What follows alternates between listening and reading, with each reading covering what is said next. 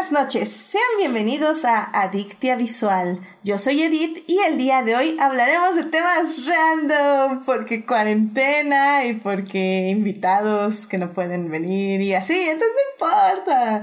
Va a estar interesante, este, para discutir, para fanguelear, analizar y llenarnos del feels, están conmigo dos grandes invitados que aceptaron una invitación literalmente de último minuto y pues yo les agradezco enormemente que me puedan acompañar. Este, así que primero la que no había venido hace mucho tiempo, Monse, hola, ¿cómo estás? Bienvenida. Hello, hello. Espero estén teniendo un feliz día que sea, ya perdí la noción de todo, no sé en qué día vivimos, ni siquiera sé si es de día o de noche. O, sea, digo, te puedes asomar Sigue en tu la ventana. bola brillante. Exacto. Sí, no, yo prefiero no salir de la cueva, entonces feliz, bueno, buenos días y feliz jueves. Excelente, excelente. Muchas De gracias todos por estar recuerda, aquí. recuerda aunque sea salir a tu patio, porque si no, este, se te va a caer la piel. Eso sí, que te dé al menos la resolana del Sí, sol. sí, sí, sí, cierto, cierto. Y pues como escucharon, está también con nosotros Julio, que vino el anterior programa y repite por segunda ocasión. ¿Cómo estás, Julio? Hola, obviamente no me tocaba, ¿eh? Así que por eso, este, Eso sí. eh, por eso es muy especial, disfruten. Sí, sí, sí, claramente, claramente. De hecho, cuando Edith ahorita dijo que va a ser interesante, se podía escuchar claramente cómo las tuercas de su cerebro estaban haciendo... ¿What? ¿Por qué? Pues porque, porque una cosa no planeada es algo que, o sea, no va en tu sistema. Estás dos en compute, dos en compute. Wow, soy tan fácil de leer. Pero sí, efectivamente, sí. Es muy difícil para mí hacer esto. Sí, Vamos, a, sí. vamos a intentar ayudarla. Vamos a ver. Eh, eh, yo no creo en la psicología pop, no creo que sea posible en una hora y media lograr milagros, pero con algo de suerte empezamos a endulzarle la idea de que la improvisación es buena. Tal vez, tal vez por eso los invité a ustedes dos, ¿ven? Siento que son personas que improvisan bien y que, que les gusta. Son, son buenas personas, no sé, eh, um, no sé cómo se dice. eh, um, sí, pues que improvisan bien. No, tenía como otra palabra en inglés, pero como que. Espontáneo. Que Espontáneos, vivimos, en, gracias. que gracias. vivimos en el que sea lo que Dios quiera, ¿no? Sí, sí, sí. Básicamente. Y es que como tú le vas a la América, Monse, yo creo que sí, es como esa idea de que todo puede pasar, entonces, no Ni sé. que fuera el Cruz Azul. Sí. No, no, no, tampoco. O sea, de, de- de hecho, por lo, lo- por lo que yo sé de fútbol, más bien el, el América es de los que se apaniquean cuando las cosas no salen como, lo- como lo decía el plan. ¿Cómo que el árbitro no está, no está este, poniendo penales? ¿Qué pasó aquí? Sí, sí, sí, a veces sí, yo es- me asusto y le hablo a Azcárragas y de qué onda, ¿no la depositaste o qué? Ay, no, eso sí, eso sí. Pero bueno, antes de eso, vamos a pasar a nuestra querida sección Salvando lo que amamos. Así que vámonos para allá.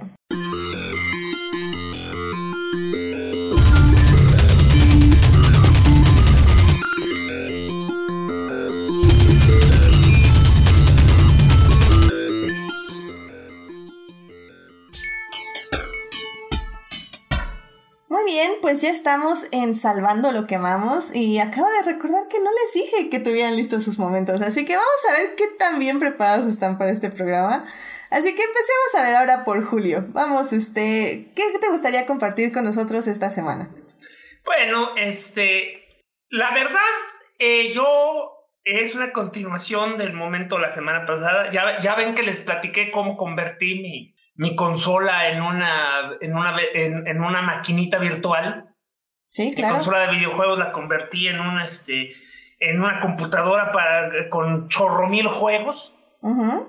Este, bueno, pues también parte de la incorporación de hacer eso era que si ya iba a hacer la maldad, la iba a hacer bien. Así que, este, me traje de la sala mi televisión de ya de más de 10 años, este, y me compré vía Amazon un, este, un, ¿cómo se llama? Una, una base que tenía, que toda la gracia de esta base de pared era que pudiera girar 90 grados para tener la, la televisión en posición vertical y poder jugar los videojuegos que en los 80 se habían diseñado para verse de esa manera. Ok.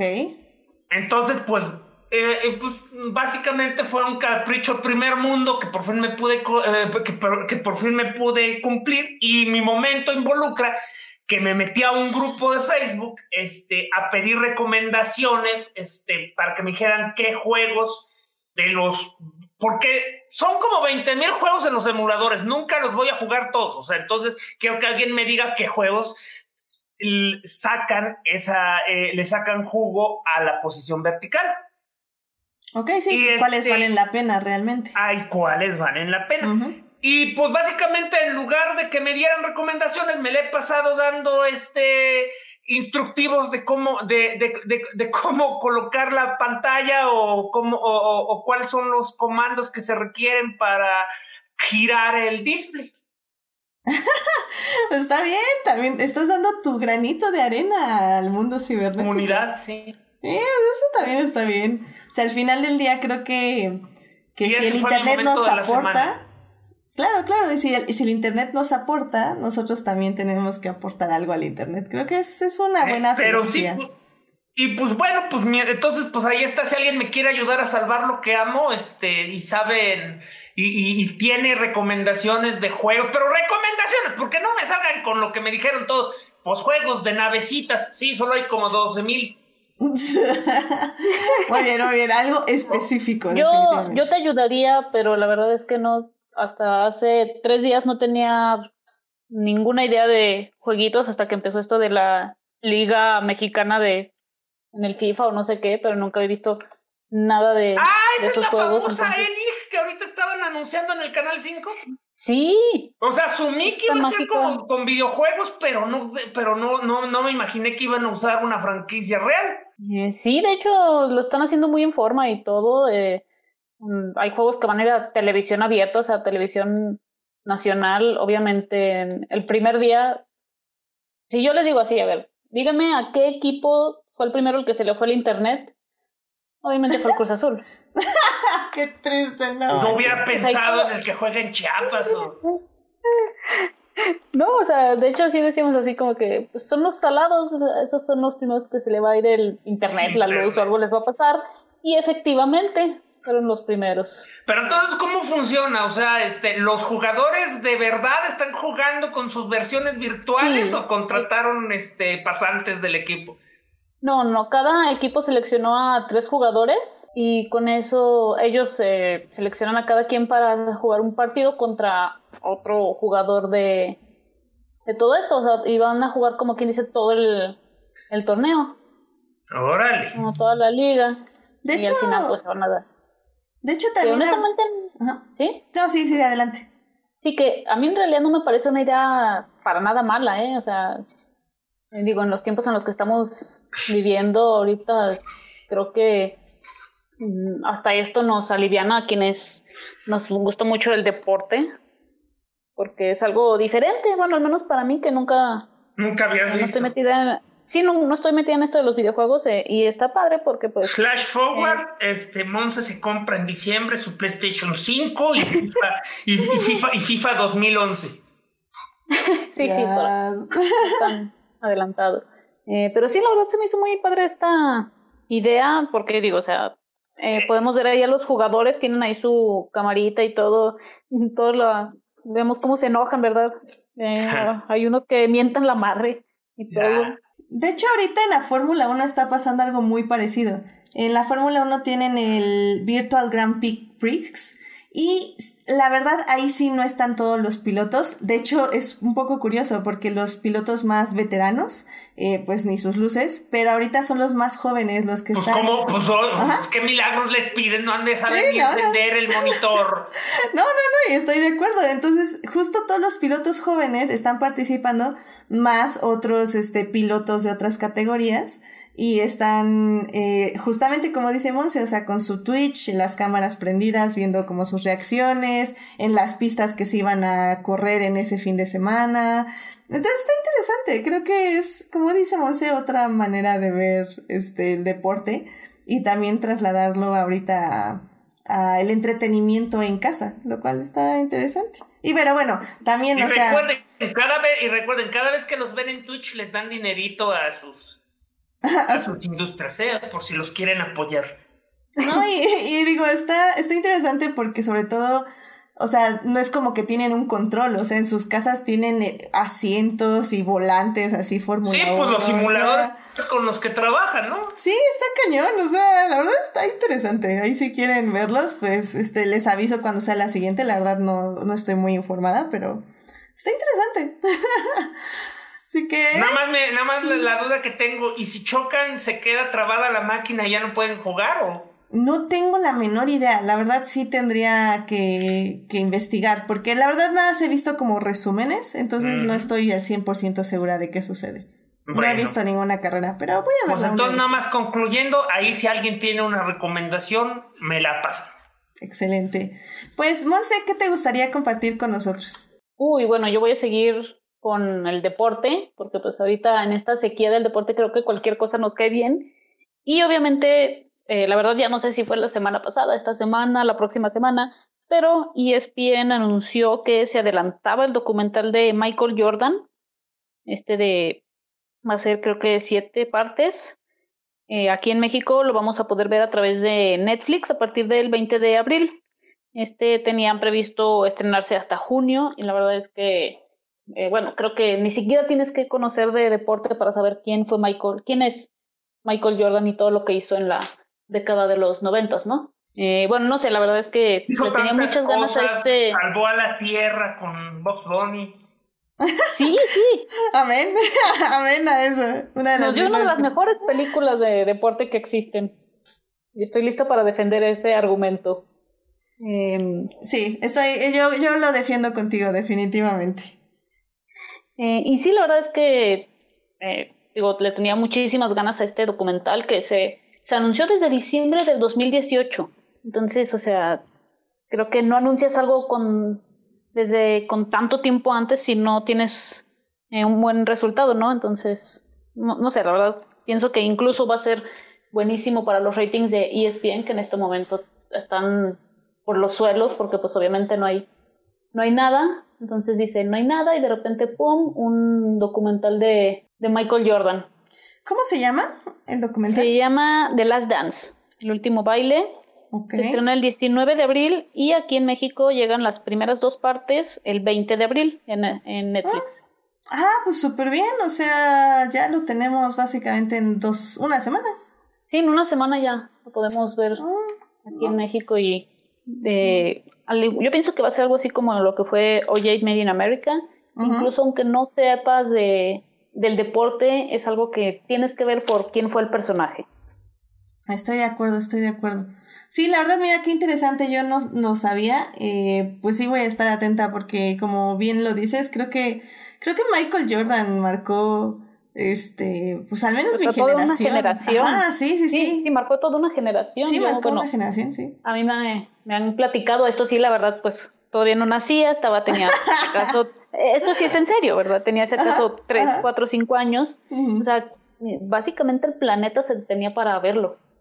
Sí, a mí creo que sí me tocó un poquito después de eso. O sea, sí lo vi jugar, evidentemente. Pero me tocó más como ya su auge como estrella. Entonces, sí, evidentemente pues si alguien sabía algo de básquetbol era por Michael Jordan. Entonces sí, mira, pues qué bien. Ojalá esté bueno y esté interesante. Pues ahí lo vamos a estar viendo y, y obviamente pues va a estar en las recomendaciones de la próxima semana para que lo veamos en Netflix. Lo cual que también ayuda mucho que está en una plataforma bastante amigable de todos nosotros. Sí, sí, sí, ahí está. Muy accesible. Muy bien. Pues yo eh, lo que les quiero compartir rápidamente es que tuve el gusto de tomar un taller con una chica que se llama Vika, que está en Instagram como Museo de Sam. Eh, eh, ahora que hemos estado en cuarentena, bueno, que muchos de ustedes han estado en cuarentena, han sacado muchísimos cursos de muchas cosas, de dibujo, talleres, eh, he visto, por ejemplo, que Ange Cano también está poniendo talleres de acuarela. Entonces me parece como, como unas actividades muy interesantes, no solo para unirse con otras personas y, y tener actividades eh, que tal vez en alguna otra circunstancia no tomarían porque, no sé, involucraría desplazarse o comprar material o algo. Entonces, siento que estas chicas eh, se están como adaptando mucho a, a, lo que tienes y están tratando de enseñar cosas y pues, obviamente pues también para ganar algo de dinero ellas, ¿no?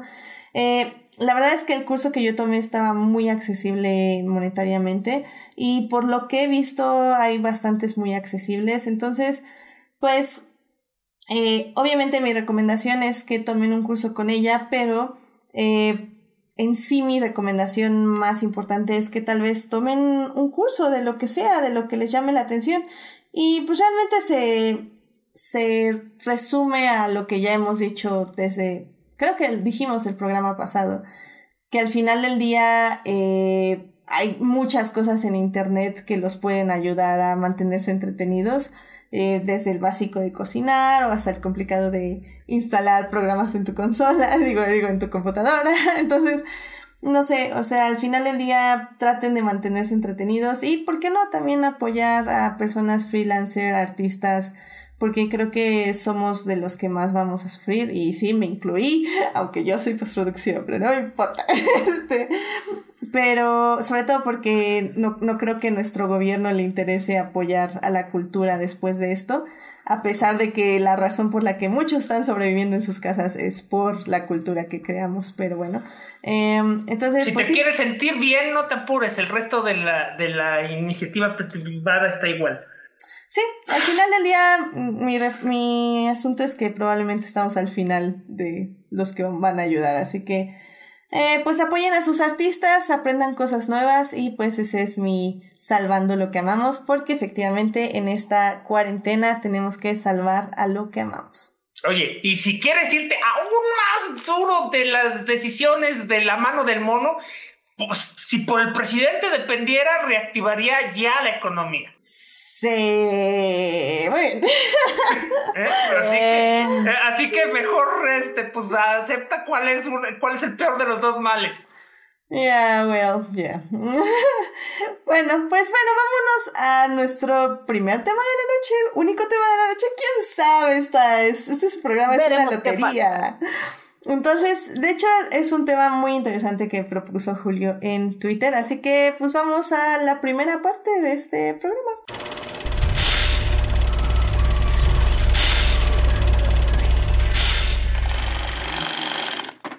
Bien, pues... Eh, ¿Cómo dice la cortinilla de un programa sin tema? ¿Primera parte de primera parte? primera parte de primera parte de este tema. Puedo, puedo editarlo después y poner, en esta primera parte hablamos de bla, bla, bla, bla, bla, bla. Ya, ¿eh? podría ser, podría ser. Digo, si me veo con tiempo y con ocio, podría hacerlo. Lo cual es, es más probable de lo que parece. Así que, pues, Julio, ¿por qué no nos cuentas eh, un poquito de este tema que me propusiste para desarrollar en esta primera parte? Ah, pues es que es, algo que yo siempre le hago mucha, mucha, mucha burla al este a la gente normal. A, ¿cómo, se les ¿Cómo les dicen ustedes los jóvenes a la gente normal que no les gustan las cosas este, de nerds? Ok, boomer. Ok, boomer. Oh my god, sí. ¿Ves? Es que Mons es aún más joven que yo. Yo iba a decir snuff, pero sí, ok, boomer funciona muy bien. No, pero a la gente de calle, no a los intelectuales. Hmm. Bueno, este, ¿Mogul? No, pero eso es de Harry Potter. ¿Mogul? sí, no, ya está bien. O sea, sí funciona. Mogul, ok, boomer. Me gusta, me gustan ambos. Bueno, eh, la cosa es esta, o sea, que este, yo siempre le he peleado mucho a la gente que, le, que, que me critica a mí, este, no, que esos muñecos eh, todos feos, y reales pero le va muy, pero le va a la, este, a un, a un equipo, a, este, tiene una afición en un deporte y, te, o sea, Monse, Mira, mira, de mí no vas a estar hablando, ¿eh? ¿Eh?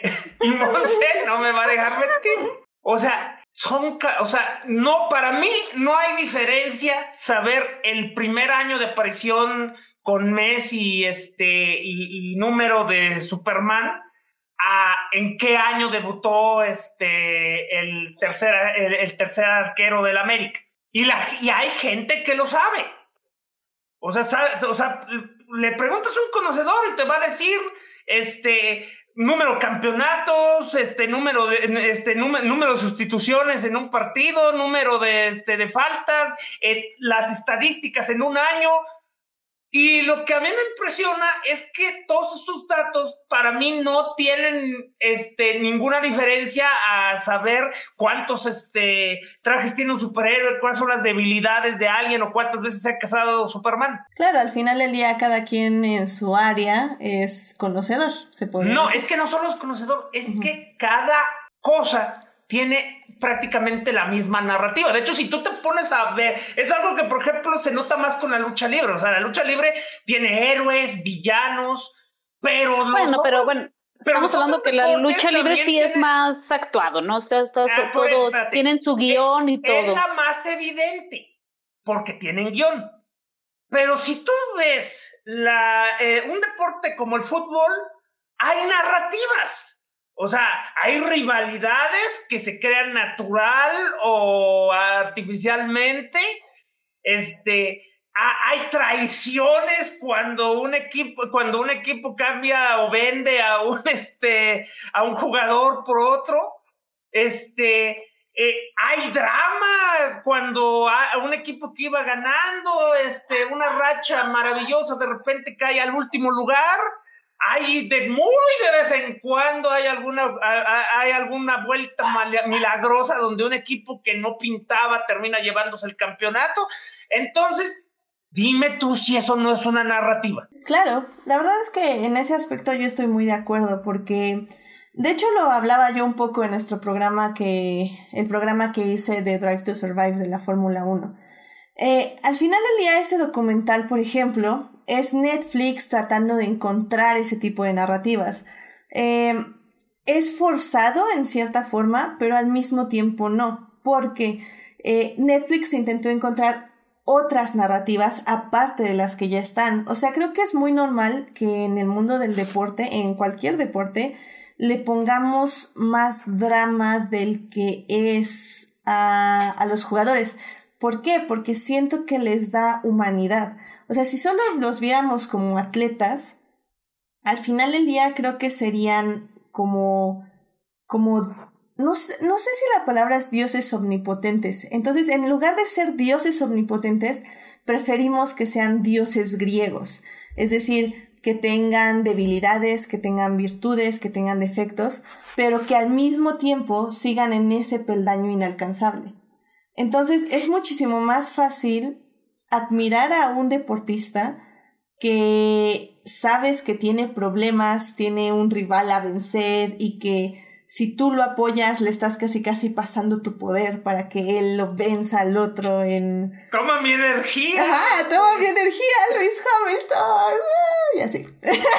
digo, no, por, poner un caso, digo, no es que yo haga eso claramente, ¿no? Imagínate este... que es tanta mi ignorancia que lo único que me sé es Checo Pérez y creo que ya ni corre, ¿verdad?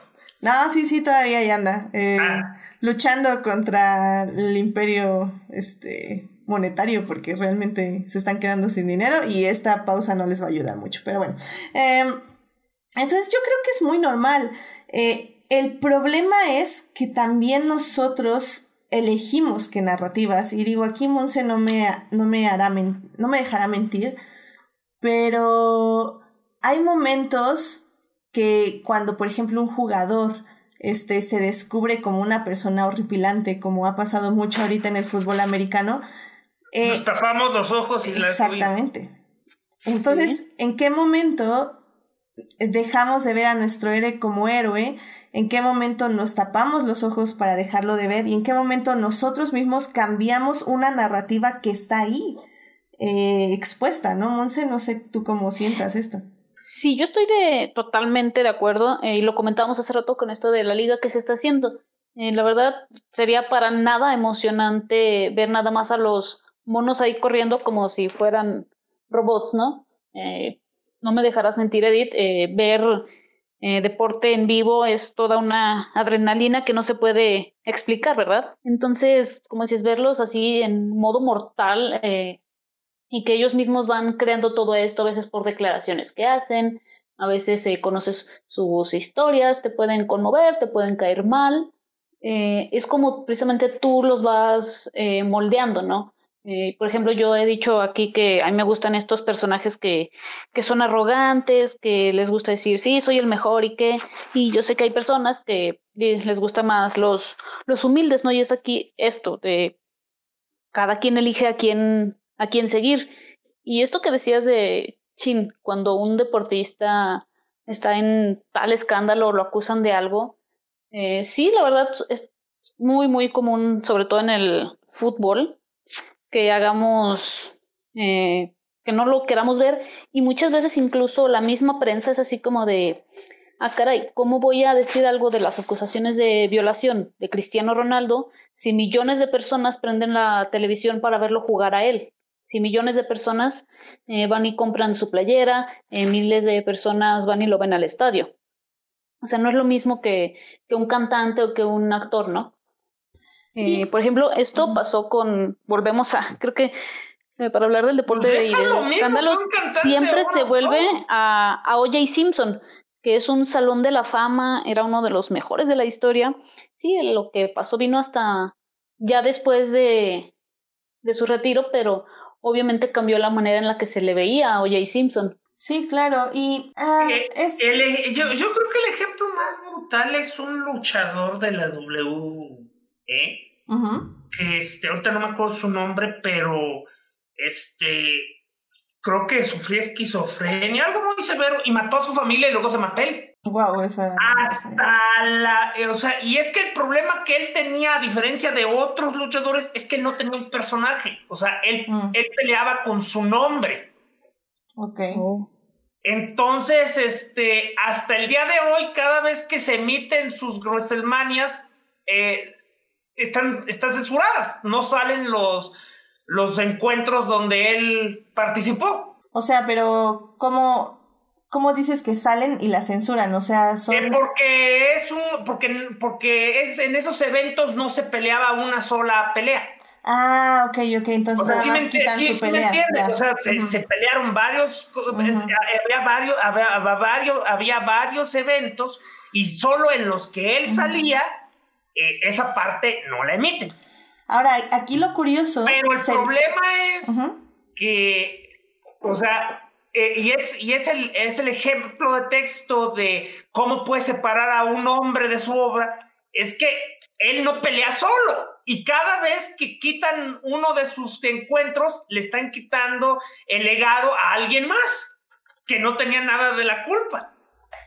Eh, y también aquí lo interesante es, o sea, tú estás diciendo que como era él, este, es lo que le están censurando, pero si hubiera tenido, no sé, digo, la verdad no sé nada de WrestleMania, pero, si, hubiera, si hubiera tenido, si hubiera tenido una máscara y otro nombre, ¿Seguirían pasando las luchas? Esa es la pregunta Lo más probable es que sí, por la misma razón que ahorita, o sea, que nunca has visto que censuren los, los, este, los partidos donde salió O Simpson cuando los llegan a repetir. Sí, este, claro. porque primero hay una diferencia muy, ya muy grande entre el, entre el, ¿cómo se llama? Entre el, este, el jugador y el, y el cuate que, pues, de hecho está libre y sigue haciendo tarugadas. Ok. este, pero en cambio, este, pues este no tuvo con qué limpiar nada, o sea, porque se va en, lo más alto de su carrera como luchador, hace este desmadre. Este, de hecho, estaba, de hecho, fue, de cuenta que, que parecía el, el, lo que hizo TV Azteca con, con Paco Stanley. O sea, un día antes estaban listos para manejar que habían sido asesinados por un este loco psicópata que se metió a su casa y luego cuando la policía reveló que el loco psicópata era él, pues se acabó todo. Claro, y es que esto es, eh, digo, estamos tornando una interesante forma de, de, discutir el, el, autor y la obra, pero en este caso en los deportes, que creo que es aún más complicado porque o sea, mucho, muy complicado. Muchísimo más complicado, porque digo, yo soy de la opinión que el autor no se puede separar de su obra y, y jamás, jamás de los jamás es porque el autor es su obra. En este caso, pues hablamos de deportistas que son su obra, o sea, ellos son la obra de arte que crean, ellos son la obra de arte que, que, que, que transmiten al final del día. Y y una cosa es las narrativas que nosotros les inventamos, que les ha servido, de hecho, bueno, en Fórmula 1 tenemos muchas películas de esto, es, tenemos la de, eh, bueno, tenemos Senna que estuvo en batalla con Prost, es decir, los grandes em, enfrentamientos entre estrellas y que uno es el rebelde, como bien estaban diciendo, y el otro es como... pero realmente existen pero exactamente, entonces esas son narrativas que nosotros creamos y que tal vez hasta los propios eh, deportistas se crean a sí mismos para tener publicidad, porque al final del día es publicidad y eso te da reconocimiento, lo cual te da buenos contratos, lo cual te da chance de negociar, te da ratings, sobre todo en esta época, pues, o sea, lo estamos viendo en los números año con año, o sea, Luis Hamilton es el piloto que gana más dinero, no porque lo que le pagan en Fórmula 1, sino por la cantidad de anuncios que vende, o sea, la cantidad de marcas que promueve. Eh, al final del día, eh, el rating lo ayuda a venderse, que es lo que tienen que hacer todos los deportistas antes de que expire su valía deportiva, literalmente. Y después... o, luego, o luego puede ser como Pelé, que sigues vendiendo este, loncheras a los 90 claro. Claro, pero ¿qué tan grande tienes que, ser para hacer pelé y vender Hay deportistas que, o sea, ya viven más de lo que se retiran y pueden vivir de los patrocinios. O sea, no sé, un Roger Federer va a tener patrocinadores por el resto de su vida. Exactamente. siempre se burlan que este George Foreman ha hecho más dinero con su este asador de carne que lo que alguna vez ganó como boxeador. Sí, y sí, sí, y sí, y sí, sí lo creo, porque efectivamente ahorita lo que vende es la publicidad. Y Pero realmente... lo de las narrativas es muy interesante porque, de hecho, ¿sabías tú que el, que el documental moderno se le debe al deporte? Ah, probablemente sí. Eh, ¿Hablas de cuando se grabaron los eh, Juegos Olímpicos? En ah, no, es que no, ese es un documental a la antigua. Ah, ok. No, el documental, eh, el documental moderno es este, es Pumping Iron en los setentas. Ah, ok, ok. O sea, porque antes de Pumping Iron los documentales eran de corte periodístico. Eh, discutible, discutible. eran, eran tan falsos como los de ahora. Eh, mi, mi, profesor de, de, documental de la universidad podría estar en muy desacuerdo contigo, pero... pero, pero, o sea, pero trataban de ser periodísticos. Em, digamos que los comerciales, dejémoslo así. Porque en el, en el nivel experimental y artístico había muchísimos documentales de mucha, mucha validez que hasta el día de hoy se siguen analizando, así que... Eh, pero este fue el primero, en, eh, Pumping Iron fue el primero en introducir la narrativa de héroes y villanos. Ok. O sea, fue la que hizo todo lo que ahora ves en cualquier película de deportes o en cualquier documental de lo que sea. O sea, porque siempre necesitas un villano, un antagonista. Ah, ok, es este. O sea, es el, director, o sea, de hecho, básicamente quién sabe dónde agarró la inspiración, o sea, pero decidió hacer eso, o sea, tomó a un este casi desconocido Arnold Schwarzenegger, que, o sea, porque solo era conocido en el ámbito de los este de, los fisiculturistas, nadie, nadie, lo conocía fuera de ese de ese rubro. Y toda la película es esencialmente Arnold siendo un patán. O, sea, es Arnold burlándose de Lou Ferringo, este, de Franco, se me fue eh, su apellido, pero, o sea, haz de cuenta que todos sus rivales fisiculturistas se está metiendo con su mente, está ahí como el diablito, a, a Lou Ferringo lo hace llorar porque su papá está enfermo. O sea, este, y uno pensaría, ok, o sea, este, la gente sale odiando al, Arnold Schwarzenegger de, al acabar esta película. No, la gente amó a Arnold Schwarzenegger después de que acabó esta película. Lo cual habla más de nosotros que de Arnold Schwarzenegger. Es todo el punto. O sea, ah, eso es exactamente lo que ocurre. O sea, este, la gente adora a los villanos y le encantan que sean sus villanos. Claro, pero bajo sus términos. Bajo sus términos, igual sus héroes, o sea, todo es bajo cómo los queremos y los queremos. Regresando al fútbol americano, cuando, ¿cómo se, cómo se pronuncia? Copernic, el de la... Kaepernick. Sí, Kaepernick. Ajá, o sea, cuando hace una protesta, este, o sea, sigue baneado, ¿no? Y, y, lo siguen, eh, y, y los fans le siguen tirando piedras. Sí. Sí, sí, cualquier tipo de copia de, de arrodillarse en el himno nacional ya es hasta penalizado en algunos deportes. Sí. O sea, este, eh, que, bueno, o sea, al final del día es el tipo de cosas que la, la historia termina este, reivindicando, como a los tres atletas que banearon por este por hacer el Black Power en los este, Juegos Olímpicos. En los Juegos Olímpicos. Hay ocho. O sea, pero es eso, o sea, a la gente realmente no le gusta el verdadero drama, solo le gusta el drama que muy en el fondo saben que es drama de mentiras. Claro, porque, o sea, ahí es cuando ya tocamos este tema de, de fuertes denuncias y fuertes, este, pues sí, este, statements de vida de muchos de los atletas que justamente preferimos ignorarlo en base a seguirlos admirando y preferimos decir que es mentira. Eh, de hecho, hubo un, un momento como muy fuerte eh, durante la muerte. Ahora, ahora sí que tengo el ejemplo más reciente que es el de Kobe, Kobe Bryant. Este, donde una periodista fue eh, acusada.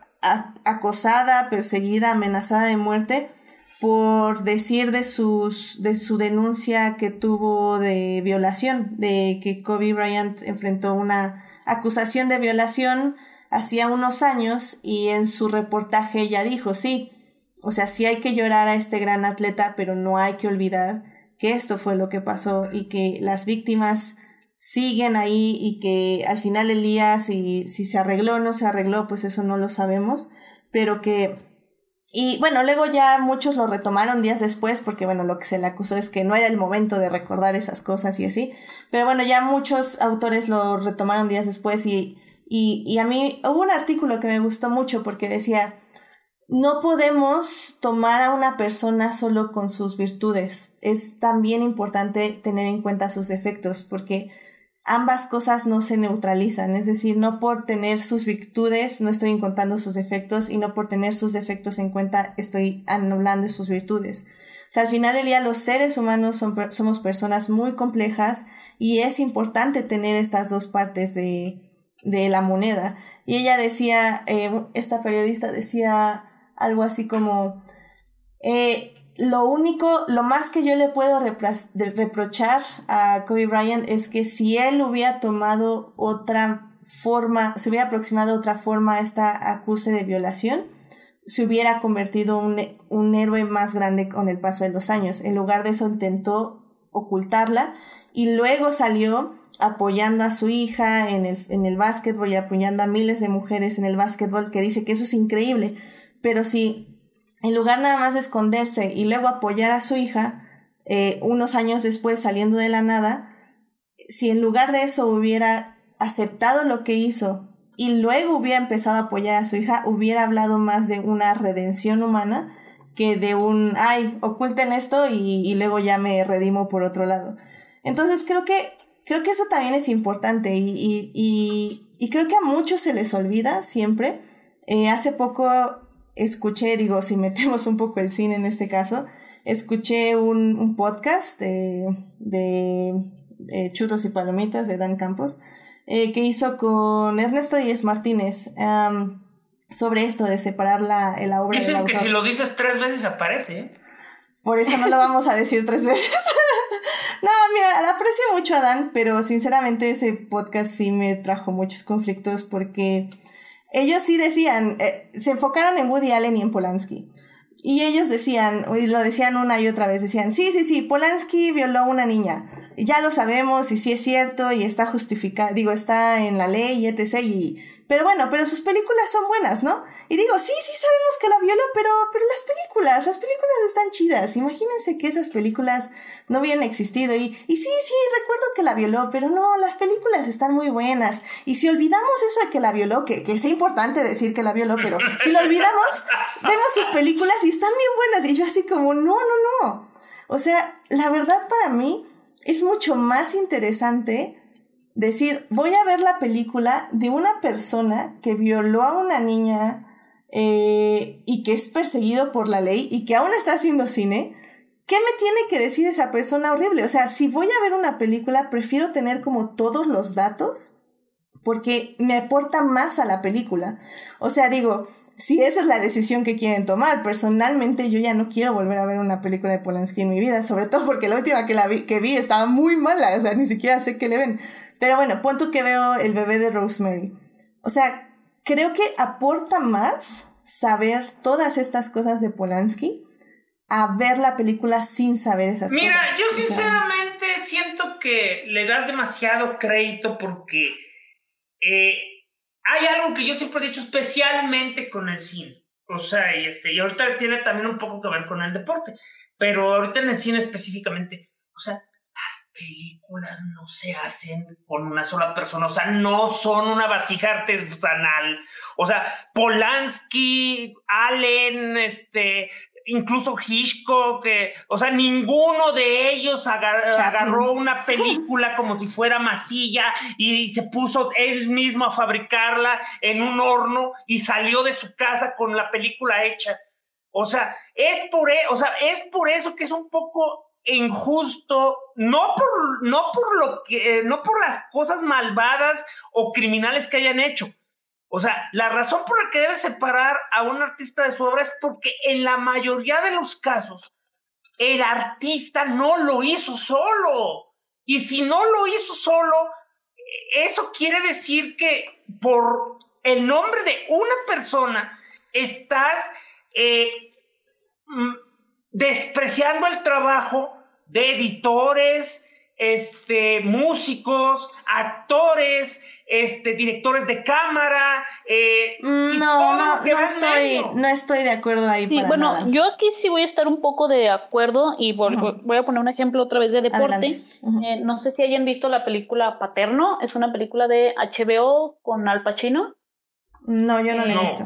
Está basada en hechos reales. Eh, en el 2011, lo que era la Universidad de Penn State, bueno, Ah, dominaba, dominaba lo que era el mundo del, del fútbol este, americano colegial.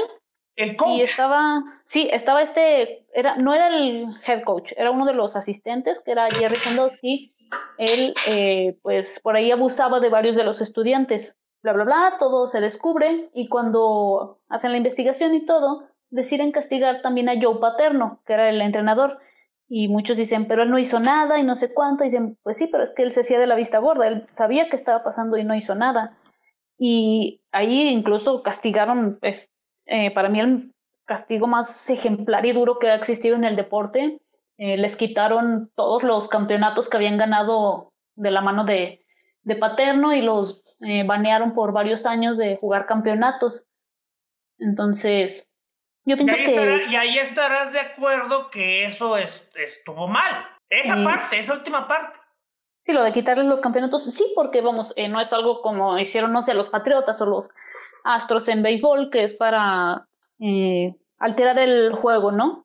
Acá fue algo extra cancha, pero puede que sí sea un castigo, como dije, ejemplar, no sé, no sé, la verdad es que es un tema demasiado, demasiado amplio. Es que la, sí, o sea, eh, que es muy amplio. O sea, creo que puedo racionalizar la, la, idea, ¿no? O sea, se supone que si logras hacer algo así, vas a enseñarle a otras universidades que no pueden estar ocultando ese tipo de cosas porque no va a valer la pena. sí, o sea, no van a obtener la victoria. Pues ya valieron todas tus victorias, si es que las tuviste. Pero por otro, pero, pero, eh, pero la realidad es que eso no es cierto. O sea, porque, eh, o sea, les puedes quitar los premios, pero retroactivamente no les vas a quitar el dinero que, que consiguieron a través de esos años de campeonatos. No, y aparte eh, la, en la historia tienes... Eh, bueno, les, spoiler alert, después de, de, esto de Joe Paterno, pues obviamente ya no lo dejaron entrenar en ningún lado. Pasaron, creo que tres meses y falleció. ¿Se suicidó? no, no, estaba enfermo y pues, o sea, de la depresión y todo, eh, falleció. Pero te digo, este, entonces creo que sí es un tema demasiado complejo en eso ya de tal vez quitarles los premios, bueno, al menos en el deporte yo lo veo así, porque digo, no están alterando la manera del juego como lo han hecho los eh, Patriotas en el fútbol americano, como lo hicieron más recientemente los Astros en, en el béisbol. que ni, en, ni en ese deporte se les quitaron sus títulos, simplemente se les puso una multa y eh, castigos pues de hasta de un año de suspensión. No, y aparte quedan en la historia como los que ganaron los títulos pero se los quitaron. O sea, al final del día siguen ahí, o sea, no... Y están manchados, pero son títulos ya manchados, ¿no? Exactamente. Y, o sea, creo que sí, depende un poco de, del asunto. Y es que, por ejemplo, bueno, eh, regresando así rápidamente al cine. De esta manera. No, mira, regresando así rápidamente al cine. Que la América decidiera ganar, eh, eh, decidía ponerse las pilas y gana tres campeonatos este, seguidos. Este, del 2021 al 2024. Y luego se revela, y luego, este, no sé, el entrenador o alguno de los de la directiva, este, resultaba que tenía un culto satánico. O sea, se te haría, se te haría justo que todo el equipo este, quedara manchado si solamente unos son los responsables. Eh, no, la verdad no, pero creo que aquí entra un poquito lo de cuando es mi equipo sí, cuando es el tuyo. El del otro no. sí. Sí. O bueno, creo, al menos creo que, que cualquiera que haya visto deporte no me dejará mentir que es así, ¿no? Eh, vemos diferente, a veces estamos viendo y, uy, no, este, los árbitros están en nuestra contra, siempre te ayudan a ti. O sea, creo que sí cambia la perspectiva. limpio! Precisamente por, por toda esta la narrativa, precisamente. Eh, creo que bueno, sabemos eso, eso de cuando me conviene, aquí en México se le dice hágase la voluntad de Dios en los bueyes de mi compadre. No, y mira, al final del día creo que sí, o sea, creo que también aquí hay una distinción, como decimos, o sea, esto tiene muchísimas capas y al final del día es muy diferente decir, ah, no sabía yo que tenía un rito satánico este cuate, ah, ah, tiene un rito satánico y voy a seguir participando en ese equipo. Es lo mismo que pasa con Polanski, o sea, es como, no es como que como Woody Allen, que cada quien tiene sus opiniones y si fue bueno o malo lo que hizo. O sea, al final del día, ahí, entre comillas, es opinión de cada quien si trabaja con Woody Allen o no. Pero Polanski en sí ya es una persona que la ley dice que violó a una niña. Entonces, al, al, trabajar con él es ya saber que estás haciendo eso. Y yo, ojo, yo no estoy diciendo que lo cancelemos, porque no creo en la cultura de cancelación. Pero, es que de hecho lo estás cancelando retroactivamente. Pero sí, o sea, sí, estoy, estoy completamente, no, estoy de acuerdo que yo no voy a ver películas de él porque yo lo decidí así. Entonces, es complicado, o sea, al final del día estoy de acuerdo que el fotógrafo y, y los actores y todo eso no tienen la culpa en sí, pero ya saben, o sea, es algo que ya se sabe. Es, es muy diferente a, por ejemplo, los actores de Smallville que trabajaban con Alison Mack y que de repente se enteraron que estaba en una trata de blancas. O sea, bueno, pues ahí sí, pues pueden decir, ok, bueno, no lo sabía. Pero otra cosa es que lo sepan y estén al lado de ella. entonces, nomás para quedar claro, cuando sepas algún día que siempre se supo, por lo menos que era un rumor, este, ya nunca vamos a poder ver nada de Tom Welling. Mm, yo digo que es decisión tuya. O sea, creo que. Bueno, pero en tu caso ya no la verías. Depende, porque por ejemplo a mí las películas de Woody Allen, ya con todo lo que sé, me gusta volver a verlas, porque encuentro cosas, muchas cosas interesantes ya teniendo el punto de vista de todo lo que ha ah, vivido y todo lo que ha hecho. Por ejemplo, Match Point me gustaba mucho y me enteré todo lo de Woody Allen y la volví a ver y se me hace una historia horrible, o sea, es una onda tóxica, misógina, horrible y está súper interesante verla desde ese ángulo. Pero de que cambió mi punto de vista de sus películas, claro que sí, porque al final del día el autor no se puede separar de la obra. Y sobre todo con gente, por ejemplo, con Polanski podemos decir que sí lo puedes separar, aunque no lo puedas separar. Pero bueno, pon tú que sus temáticas son como muy aparte, excepto su nueva película. Pero bueno, sus temáticas son aparte. Pero Woody Allen, sus películas son Woody Allen. O sea, no hay, es como una, un, un deportista.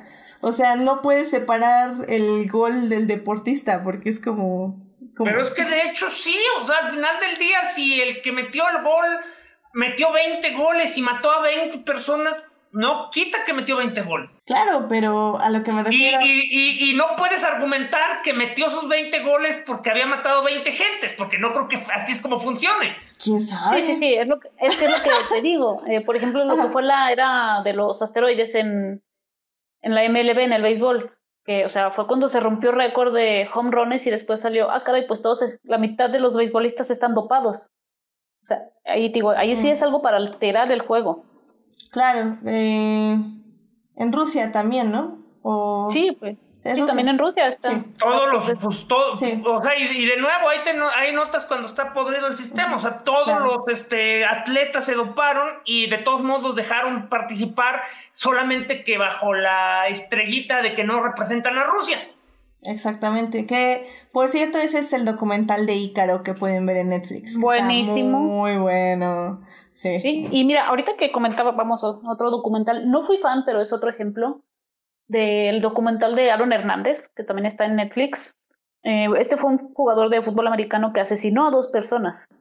Entonces, o sea, también otra vez vuelve lo mismo, ¿no? o sea, era muy buen jugador, y, pero de repente, me acuerdo yo cuando rompió la noticia de que lo están esposando y sacando de su casa y empieza, no, es que asesinó a dos personas y no sé cuánto, y yo así de, ah, caray, aquí qué se hace, ¿verdad? O sea, yo no era fan de él, pero digo, o sea, cambia eh, la perspectiva que tienes de él, de esa persona.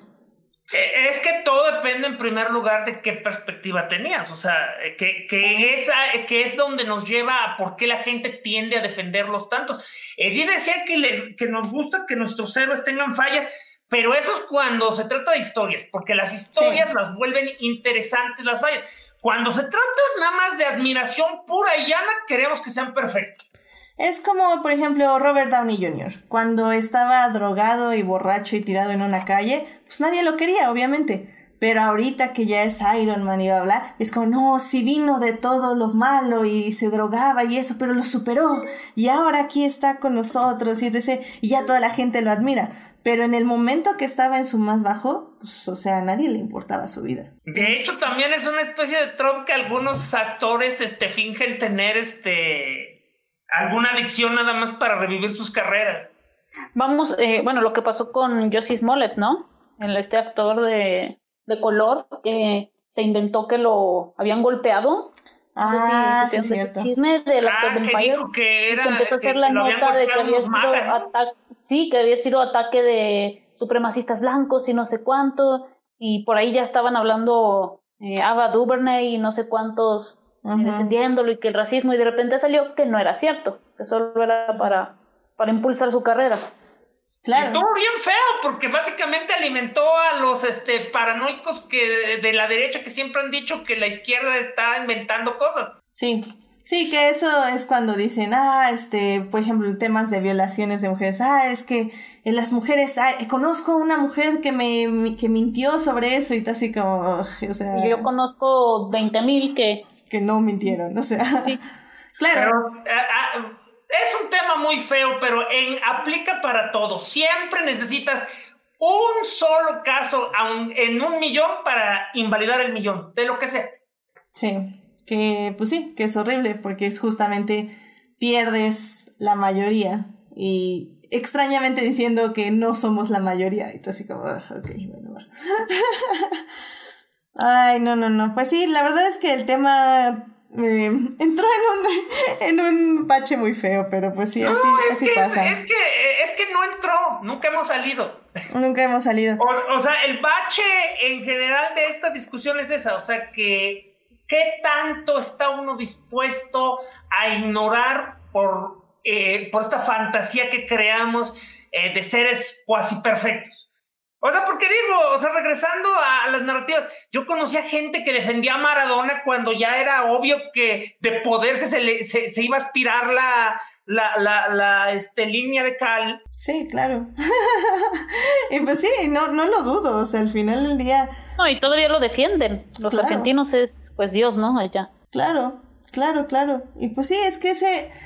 O sea, al final del día creo que eh, una buena conclusión de esto es que o sea, no tenemos ninguno de nosotros la razón. Al final del día creo que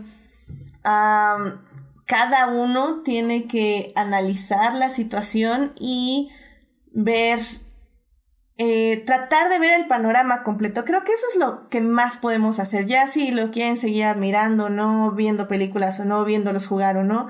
Eh, al final del día creo que uno tiene que ver el tratar de ver el panorama completo y no ignorar, no ignorar partes de esas personas. saber, porque esto es real.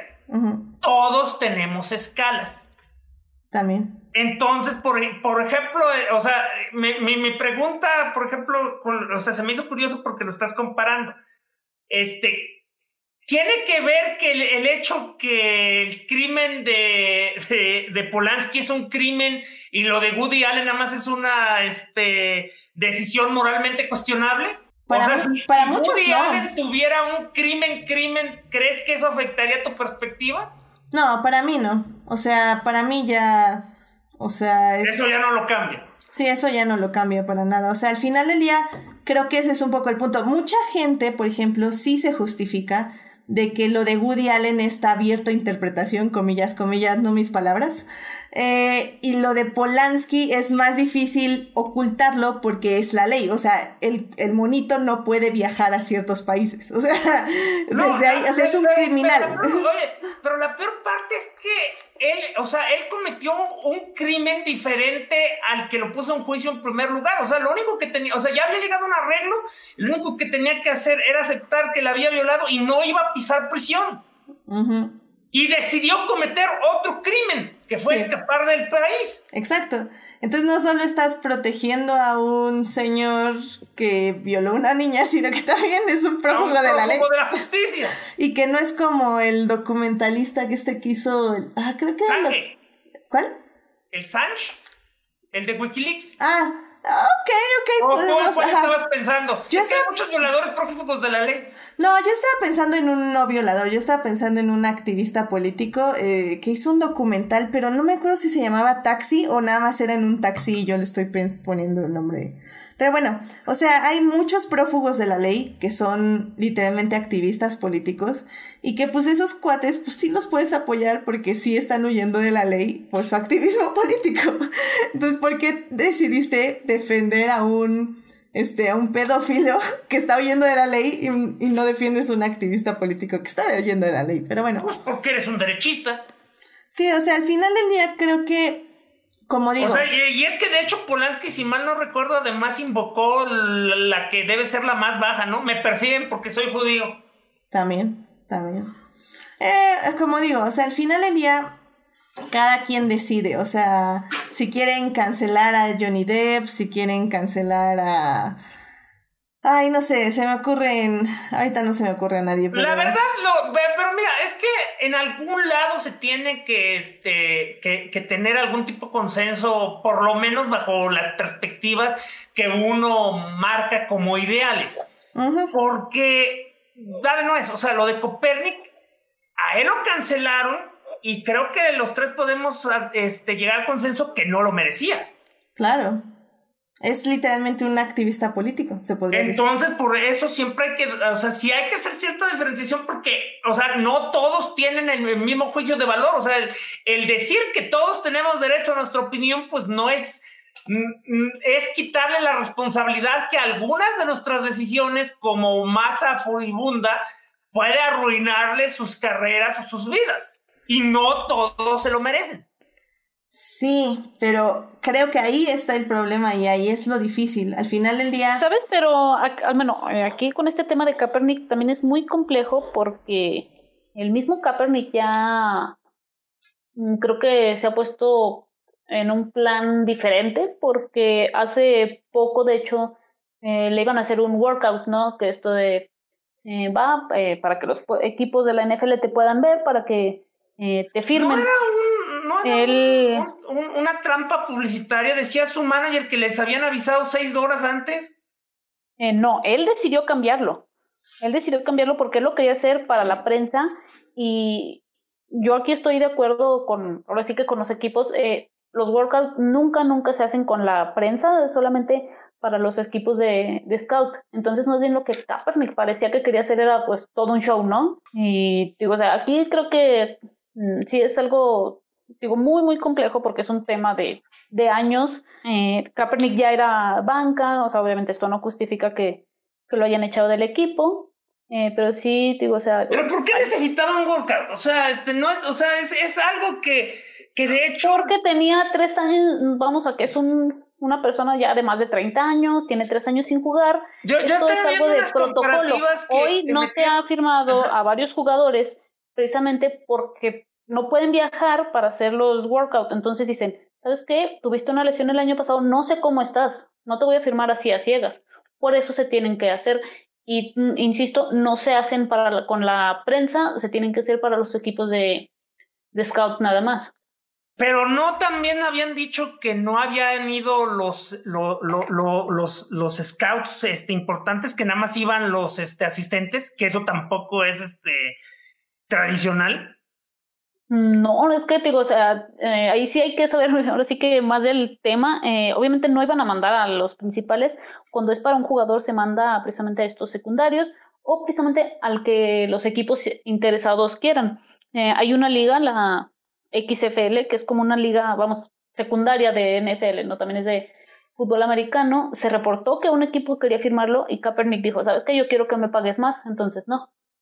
Entonces, creo que incluso se contradice porque él dice, es que yo quiero jugar por amor al deporte y luego dices, no quiero que me pagues más, o sea, está bien, conoce tu valor, pero también, insisto, entiende que eres una persona de ya treinta y tantos años, tienes tres años sin jugar, eh, creo que aquí, eh, aunque no se no sepan, eh, podemos usar el uso común, el sentido común. al menos yo no firmaría a ciegas a alguien en ese estado. Y creo Yo solamente te digo que algo de ese nivel te da más este publicidad y tienes más dinero, nada más en publicidad que en, en lo que te puede dar como el jugador. pero sabes qué, ahí también me parece muy interesante lo que hizo Kaepernick, porque literalmente está haciendo el revés. Está ahí él aprovechando la narrativa que se construyó alrededor de él para realzar su persona y jugar dentro de esa narrativa. O sea, si, llamó prensa era para que miren a quién me están mandando, no puede ser, yo soy el mejor. y la prensa que escribiera esos headlines. Decir, no, Kaepernick está siendo juzgado por su raza y etc. O sea, al final del día, como dice Monse, o sea, es un caso de años. También la narrativa va cambiando. Y mira, les voy a contar de otro, les voy a contar rápido de otro caso. era Eric Reed. Eric Reed era compañero de Kaepernick, fue de los que se arrodilló con él eh, también lo echaron del equipo y todo. Después, lo que fueron las Panteras de Carolina, eh, dijeron, eh, ¿sabes qué? Pues, vente, nosotros no te vamos a juzgar si quieres hacer lo que quieres durante el himno. lo firmaron y él estaba jugando muy feliz. entonces aquí es cierto lo que dice Edith, o sea, Kaepernick ya más bien le gustó su, su papel de yo soy el sinsajo, ¿no? Ay, sin saco, ¿cómo no hizo un especial de Hunger Games? Siempre lo puedes hacer. Sí, eh, Hunger Games, anotado. Pues, entonces aquí a Kaepernick ya le, más bien ya le gustó ese papel, ¿no? Porque digo, hay jugadores que lo hicieron también y los echaron de su equipo. Eh, Trump también, a este Eric Reed, que digo, eh, Kaepernick y Eric Reed fueron los primeros. Eric Reed ya está, está jugando y es muy bueno y, y todo.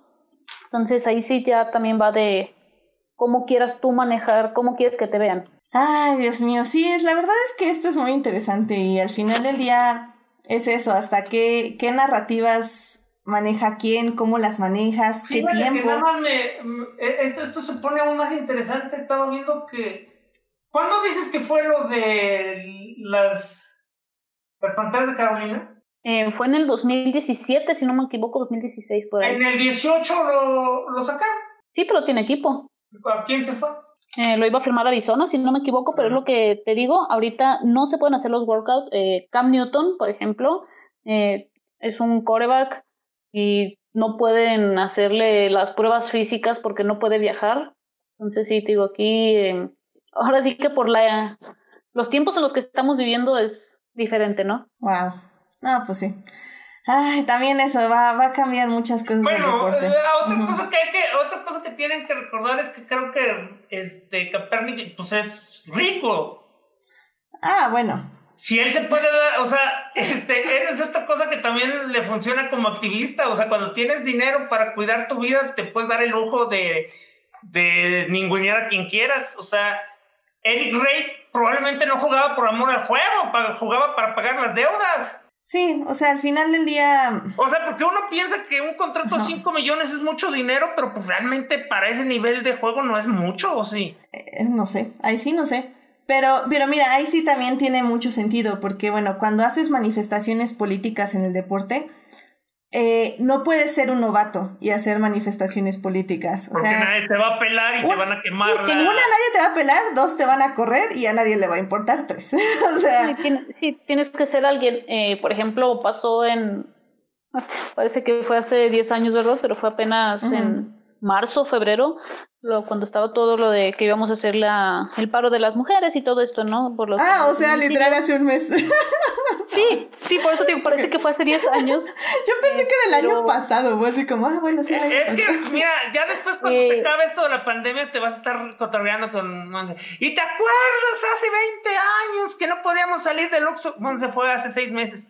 Ah, Sí, entonces, bueno, te decía, eh, lo que fue Rodolfo Cota, que es el portero de León, eh, sacó una playera, no sé si tú tuviste, Edith, ¿no? Creo Eh, que se sí. quita la Sí. playera del uniforme y trae Sí, una sí, sí. playera con el mapa de México, que es el cadáver de esta niña, ¿no? Eh, la liga lo quería suspender, pero, o sea, fue tanta la presión pública que decidieron pasarlo. Claro. Y vamos a que Ujú. aquí, eh, vamos, de cierta manera, estaba la liga medio respetando el reglamento, porque se supone que no pueden eh, usar Hacerse las playeras, debajo. ¿no? Ajá, sí, pero ¿qué pasa cuando es al final del partido, no? Claro, claro, claro. Entonces, sí, digo, juegas en las líneas eh, del reglamento, como quien dice. sí, entonces ahora sí que ahí lo, de- lo dejó a, por su este, interpretación. comentario político. eh, no por eso, sino por respetar el reglamento, ¿no? Te digo, pero fue tanta la presión pública de, "Ah, ¿cómo que lo vas a suspender? Ajá, porque, porque se iban a ver sexistas en este caso, al, Ujú. Al reprimirlo, aunque Ajá. estuvieran siguiendo el reglamento. Sí, claro, claro. Sí. Sí, entonces, tiene, eh, tiene sentido. Pero sí tienes que ser como que alguien de, de jerarquía Claro. para, para Sí. hacerte resonar, porque si, como te dices, si, es- si eres un novato, si eres alguien que cuesta, eh, no sé, 10 pesos, pues, sabes que te echo y traigo a otro. Pero si lo hace alguien a quien le pagan millones, que es la cara del equipo, que no sé, sea el capitán o todo esto, que tenga millones de seguidores en Instagram, en Twitter, eh, como que si ya dices, ah, caray, ¿qué está pasando aquí? Sí, la verdad, así nada más por mencionar a mi querido Luis Hamilton. O sea, al final del día, por ejemplo, él, él entró pues a un club de blancos, literalmente, y él lo dice así. Entonces se tenía que vestir bien, tener el cabello pues a, pues ahora sí que a rape casi casi, para que no tuviera eh, desorden en su cabello, pues esta idea de que el cabello curly este es como muy horrible y etc. Y pues ya que gana su primer campeonato mundial. Se deja un afro. Sí, literalmente empieza a usar sus piercings, empieza a de- dejar ver sus tatuajes, este, empieza con su ropa de hip hop y o sea, literalmente pues se salió así del reel y de hecho fue muy criticado, o sea, muy muy criticado por traer ese tipo de modas a la Fórmula 1 y bla bla y muchos fue así como, no, Eh, es que eso está deporte- bien. Es un deporte de caballeros, guion blanco. Exactamente. Y, y al final del día, pues él ya tiene su marca y tiene, tiene su línea de ropa y todo, porque él siempre dijo, pues es que yo nada más estaba esperando el momento en que ya pudiera hacerlo, porque siempre ha amado vestir Este así. es el que así. dices que ya básicamente llega y le dan el trofeo. Sí, porque es increíble. Y porque siempre gana. Y porque siempre gana. Este año se supone que iba a estar más dura la competencia, pero pues nunca lo sabremos. o lo sabremos bueno, hasta julio. Es, es tan, es tan bueno que derrotó Algún año. ¿Es tan bueno que qué? Que derrotó al año. Exactamente. El año se venció para que no ganara. Exactamente. Ay, no.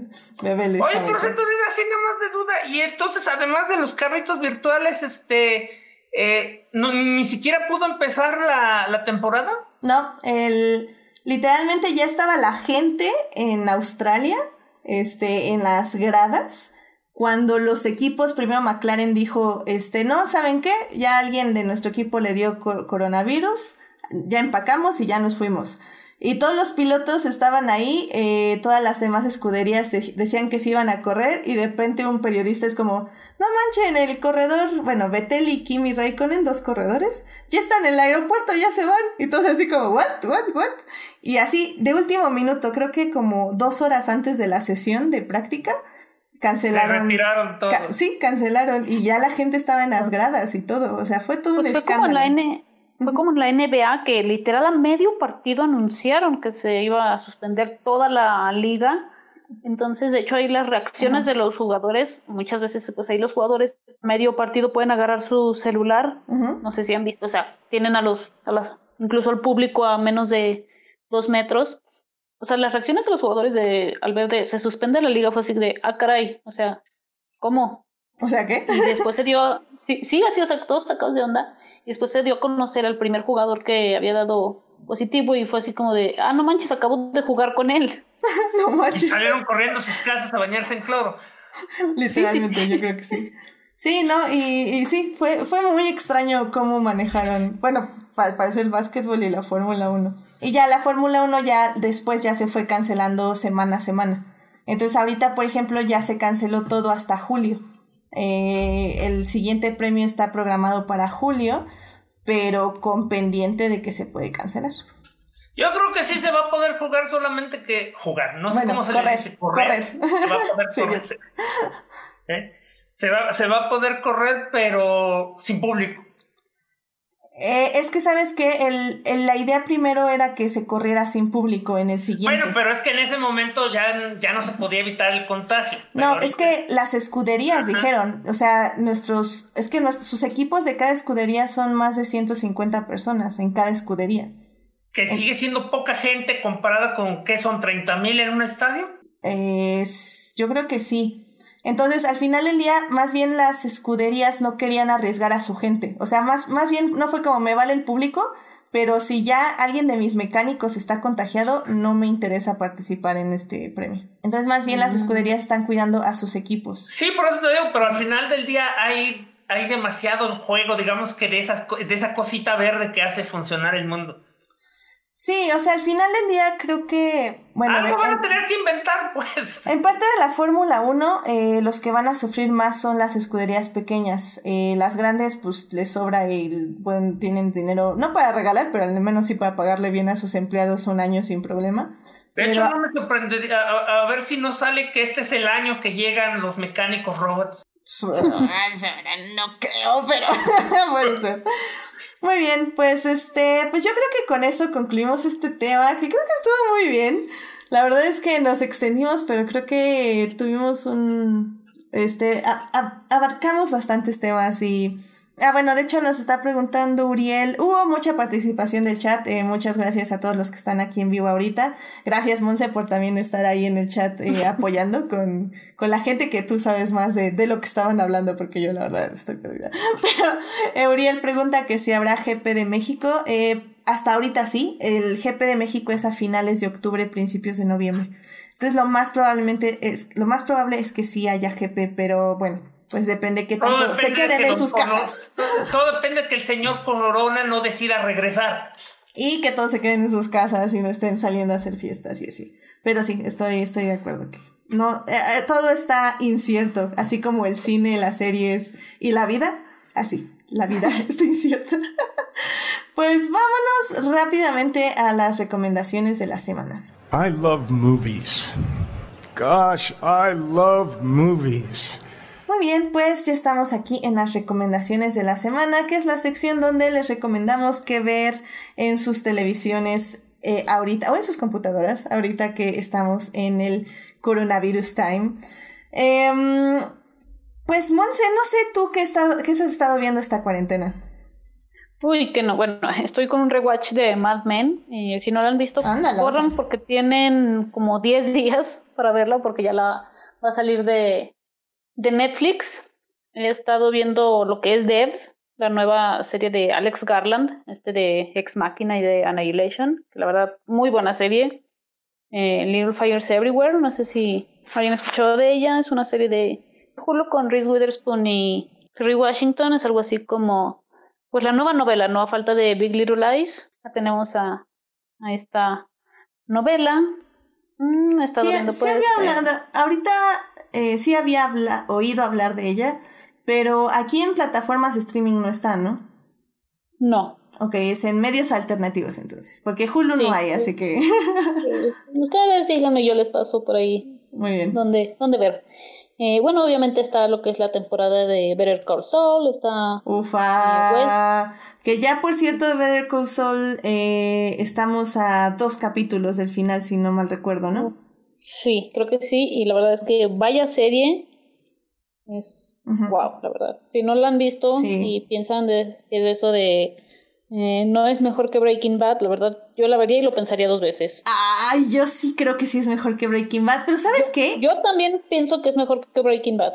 Ok, excelente, excelente. Ya, ya iba a decir que dejáramos esta, esta pelea para el 27 de abril, que lo tengo aquí en mi calendario como el día que Adictia Visual hablará de Better Call Saul.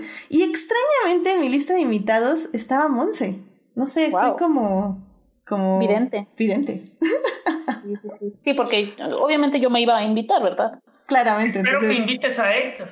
De hecho, es mi segundo invitado de mi lista. Así que ya tengo a Héctor y a Monse ahí anotados.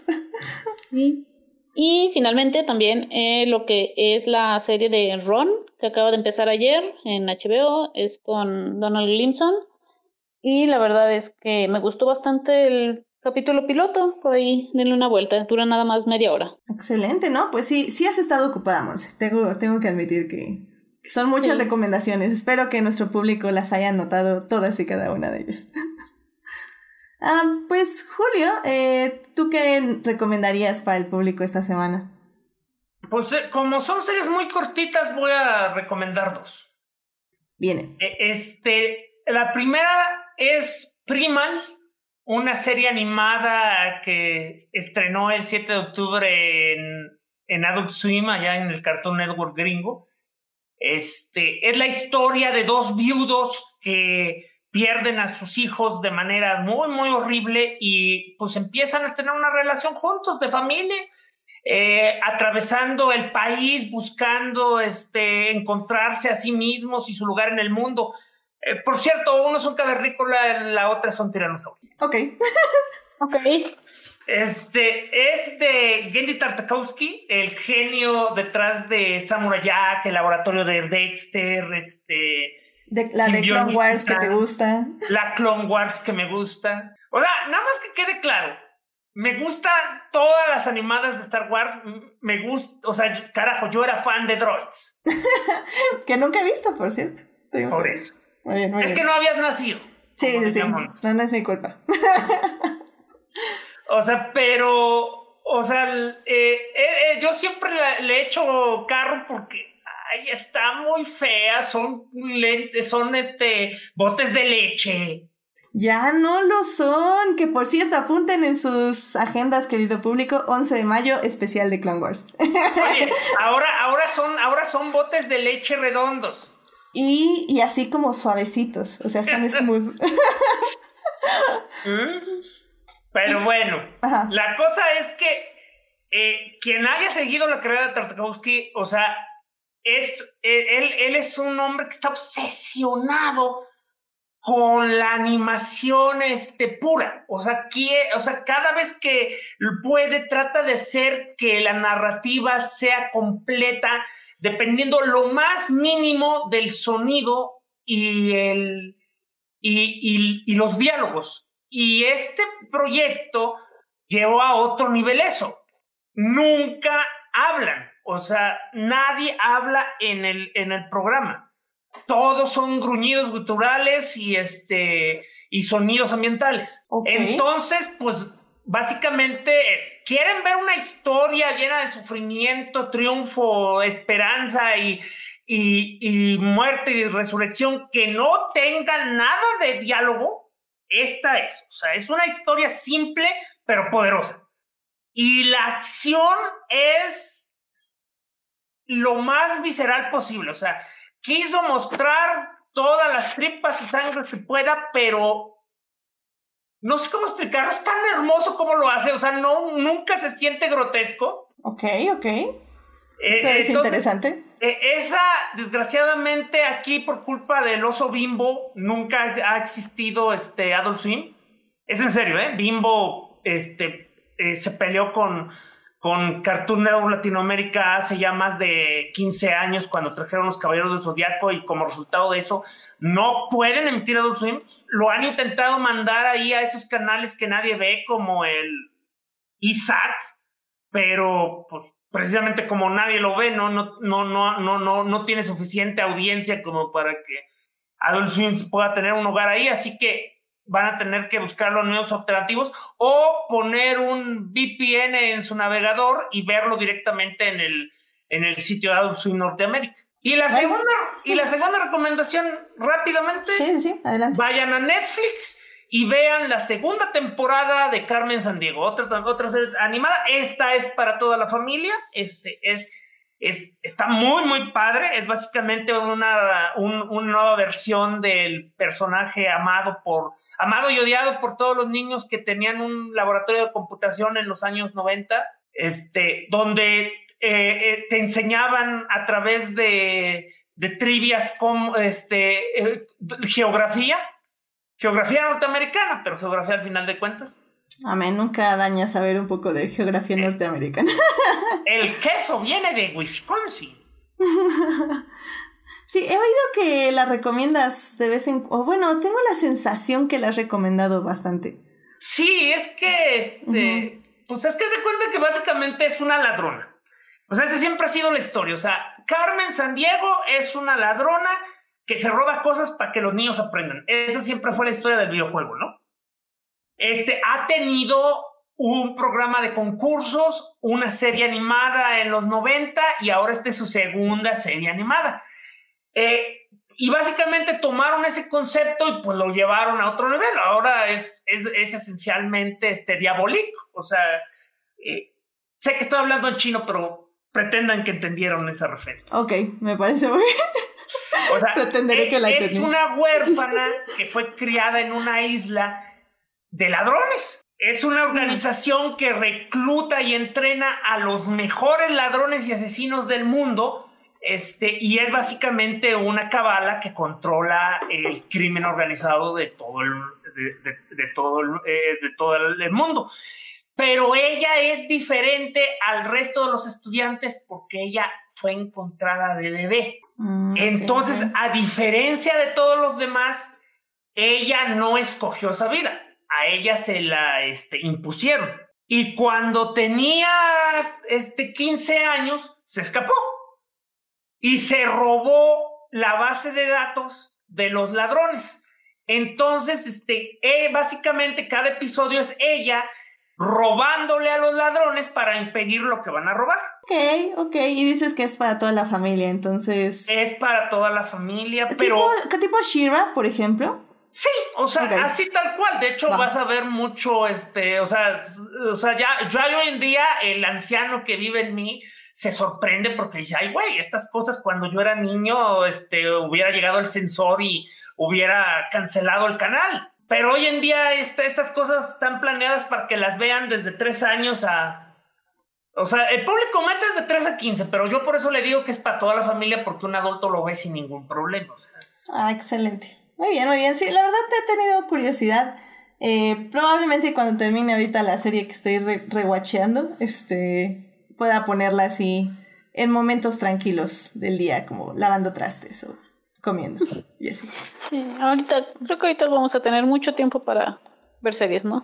Sí, creo que sí. Ay, ojalá, ya por favor, quiero que llegue ese momento para mí. Pero bueno, sí, sí, sí, sí, creo que ya se ve mi panorama más libre en estos días, al menos. Pero perfecto, pues muy ¿Ya, ya te ya te vamos a poder integrar a Crónicas todos los jueves.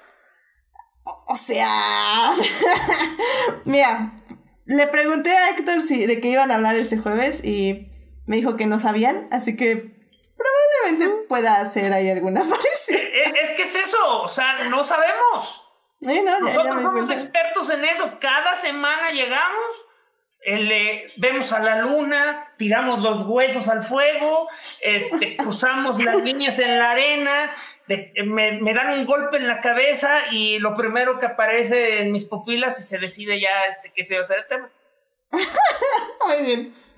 Pues a ver, a ver qué dice la luna, a ver si Edith se tiene se puede aparecer en crónicas un jueves de estos.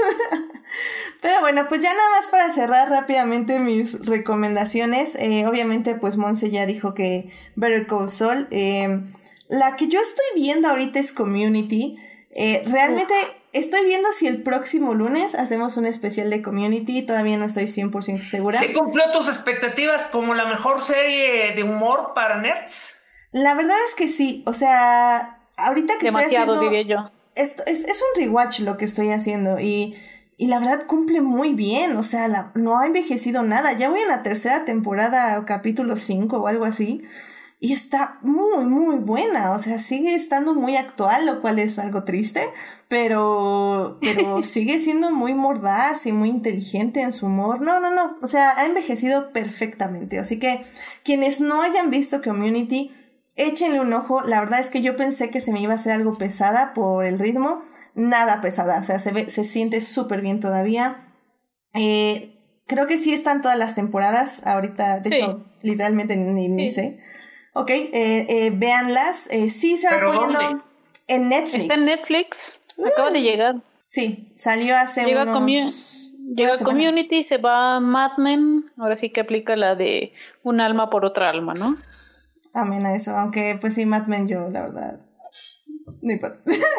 Pero bueno, Community, véanla por favor si no la han visto y si no, eh, ya en un programa de estos se las vamos, les vamos a decir por qué tienen que verla, porque es grandiosa, la verdad. Pero si este, es, si, si, si, ¿cómo se llama? Simón se empieza a fumar este Lucky Charms y este, y, y ¿cómo se llama? Y beber whisky, este, tienes que quitarle esa serie, le está haciendo daño. Mad Men. Bueno, pero Mad Men ya se la quita en 10 días, así que... Y aparte no puede conseguir whisky porque ahí ahorita está baneado el alcohol en todos lados. ¿Quién dijo? Eso, no se crean todo lo que ven en Facebook. No, en el Walmart yo ya no puedo comprar alcohol.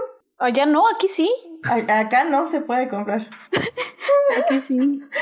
Es muy triste para nosotros. Sí, ya vi. No, ahora sí me compadezco de ustedes. Por, por primera vez compadeciéndose de nosotros, Monse. No lo puedo creer. ¿A qué hemos llegado? ¿A qué hemos llegado? bueno, eh, también ya se estrenó The Good Fight. eh, por si quieren ver la otra gran serie que súper recomiendo que pueden encontrar en Amazon Prime. Eh, y bueno, las recomendaciones de siempre, de Clone Wars y bueno, ya decía, Better Call Saul. También ahorita me estoy poniendo al día con las películas. Eh, en, mi, en mi Facebook de Adictia Visual, ahí estoy poniendo todas las reseñas, tanto de lo que estoy volviendo a ver como de lo que estoy viendo nuevo. Eh, ahorita estoy dos reseñas atrasada. Eh, ya vi Emma y ya vi eh, A Portrait of a Lady on Fire, un retrato de una Uy, mujer uy, uy. No, no sé. Perdón, no, no. perdón, es que dijiste el título y volví a llorar.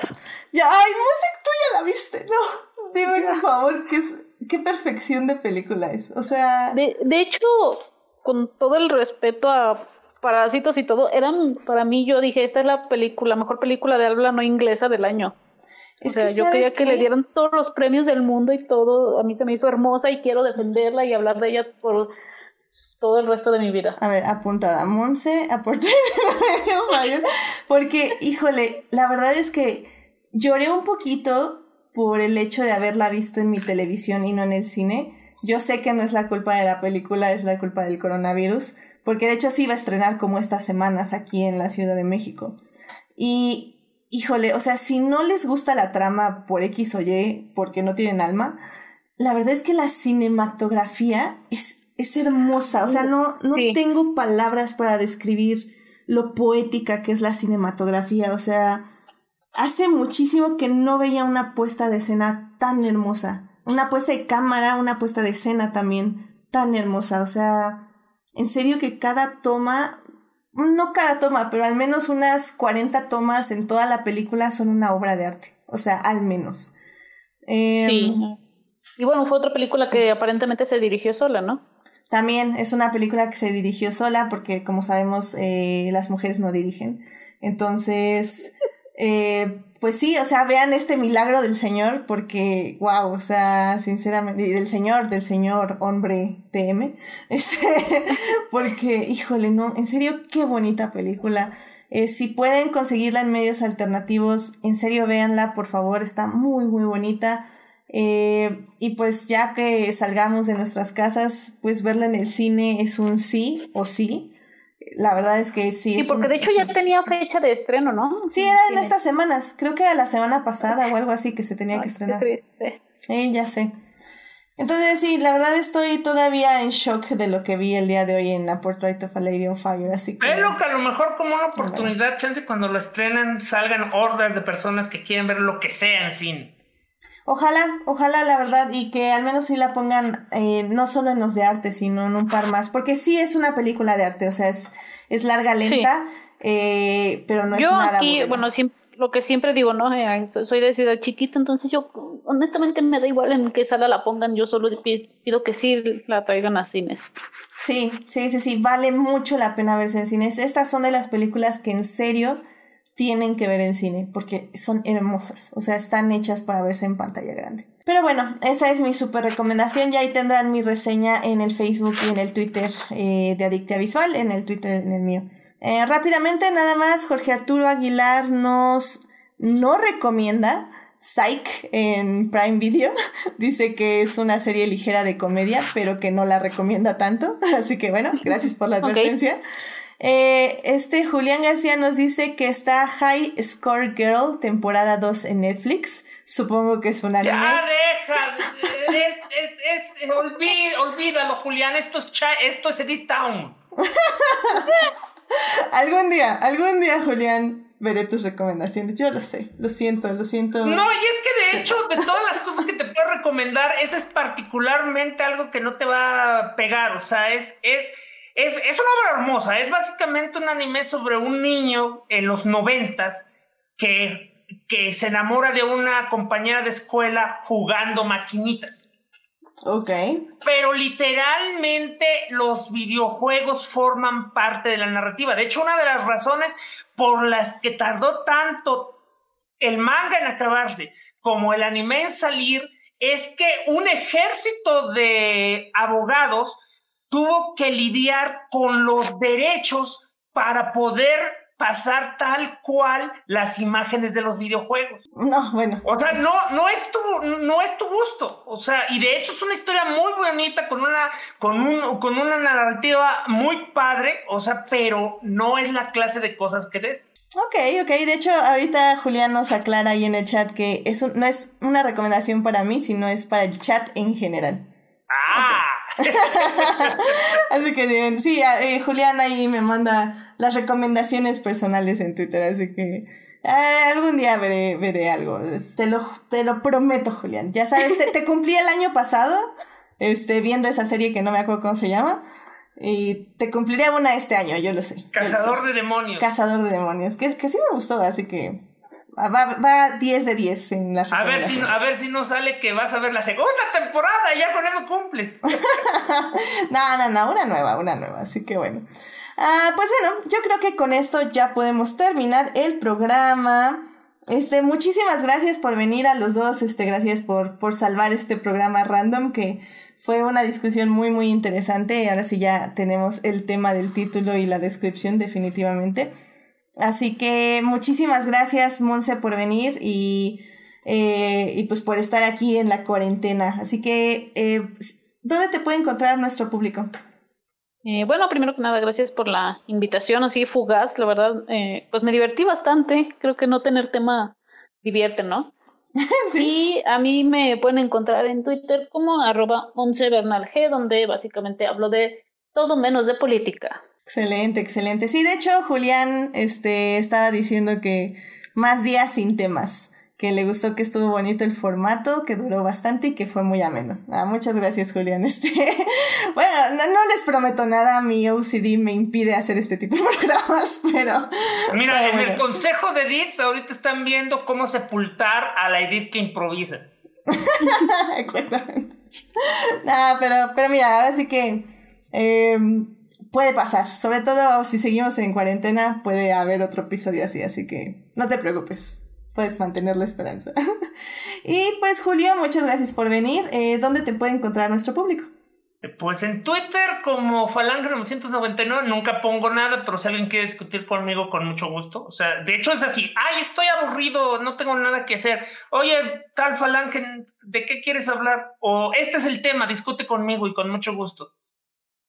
Este, Excelente. eh, fuera de eso, pues me encuentran en Crónicas del Multiverso todos los jueves a la medianoche. Crónicas del Multiverso es un podcast en YouTube. Es de ahí en adelante, a partir de los lunes, en cualquier este, plataforma de podcast. Los- en nuestra página del grupo este, en Facebook es Crónicas del Multiverso. El grupo de Facebook es Crónicas del Multiverso y la página es crónicadelmultiverso.com. Excelente. Y bueno, y también ahorita Crónicas está haciendo programas especiales, así que tienen bastante contenido por si les falta escuchar algo de podcast y de recomendaciones de series también. Ah, muy bien. Y pues a mí me pueden encontrar en HT Idea en mi Twitter, donde pues estoy hablando de Star Wars. Eh, de Star Wars y un poquito menos ya de Star Wars, ya no tanto de Star Wars, pero hablamos de Star Wars básicamente. y también acuérdense que nos pueden, me pueden seguir en el Facebook de Adictia Visual, en el Instagram Adictia-Visual. Y pues eh, ahí estamos por cualquier cosa, estamos por, estoy poniendo las recomendaciones este, que tengo de lo que estoy viendo, de series de películas, las recomendaciones de, lo- de mis invitados y también los salvando lo que amamos de, de mis invitados. Así que cualquier cosa, pues ahí estamos en el Facebook y en el Twitter. Eh, bueno, pues muchísimas gracias a quienes nos acompañaron en vivo en este programa. Eh, tuvimos casa bastante llena, estuvo Julián García, se apareció Héctor un ratito, que de hecho no me había dado cuenta. ¿Qué tal, Héctor? Este, también estuvo Uriel Botello, también estuvo Jorge Arturo Aguilar, Marcela Salgado, también se apareció ahí para saludar, y pues Monse que me estuvo ahí ayudando en el chat. Em, también muchísimas gracias a quienes nos escuchan durante la semana en Heartis, Spotify y en iTunes. Este programa estará disponible ahí a partir del miércoles en la mañana. Eh, pues el próximo programa, como digo, todavía no estoy muy segura de qué va a ser. Eh, si vamos a retomar esto de Years and Years, que iba a ser hoy, o vamos a hablar de Community, va a depender un poco de los invitados, pero pues emoción mil. Así que estamos en eso y sigan en las redes para ver de qué se va a tratar. Suscríbanse al, al canal de YouTube para que les avise cuando hay programa y así. Muy bien, pues muchísimas gracias. Cuídense por favor todos mucho. No salgan de sus casas, que usen cubrebocas, lávense muy bien las manos y sobre todo cuídense mucho física y mentalmente durante esta cuarentena, por favor. Eh, muchísimas gracias, Julio. Muchas gracias, Monse. Nos vemos, nos estamos escuchando y escribiendo. Querido público, nos vemos la próxima semana. Cuídense mucho. Bye a todos. Adiós. Besos.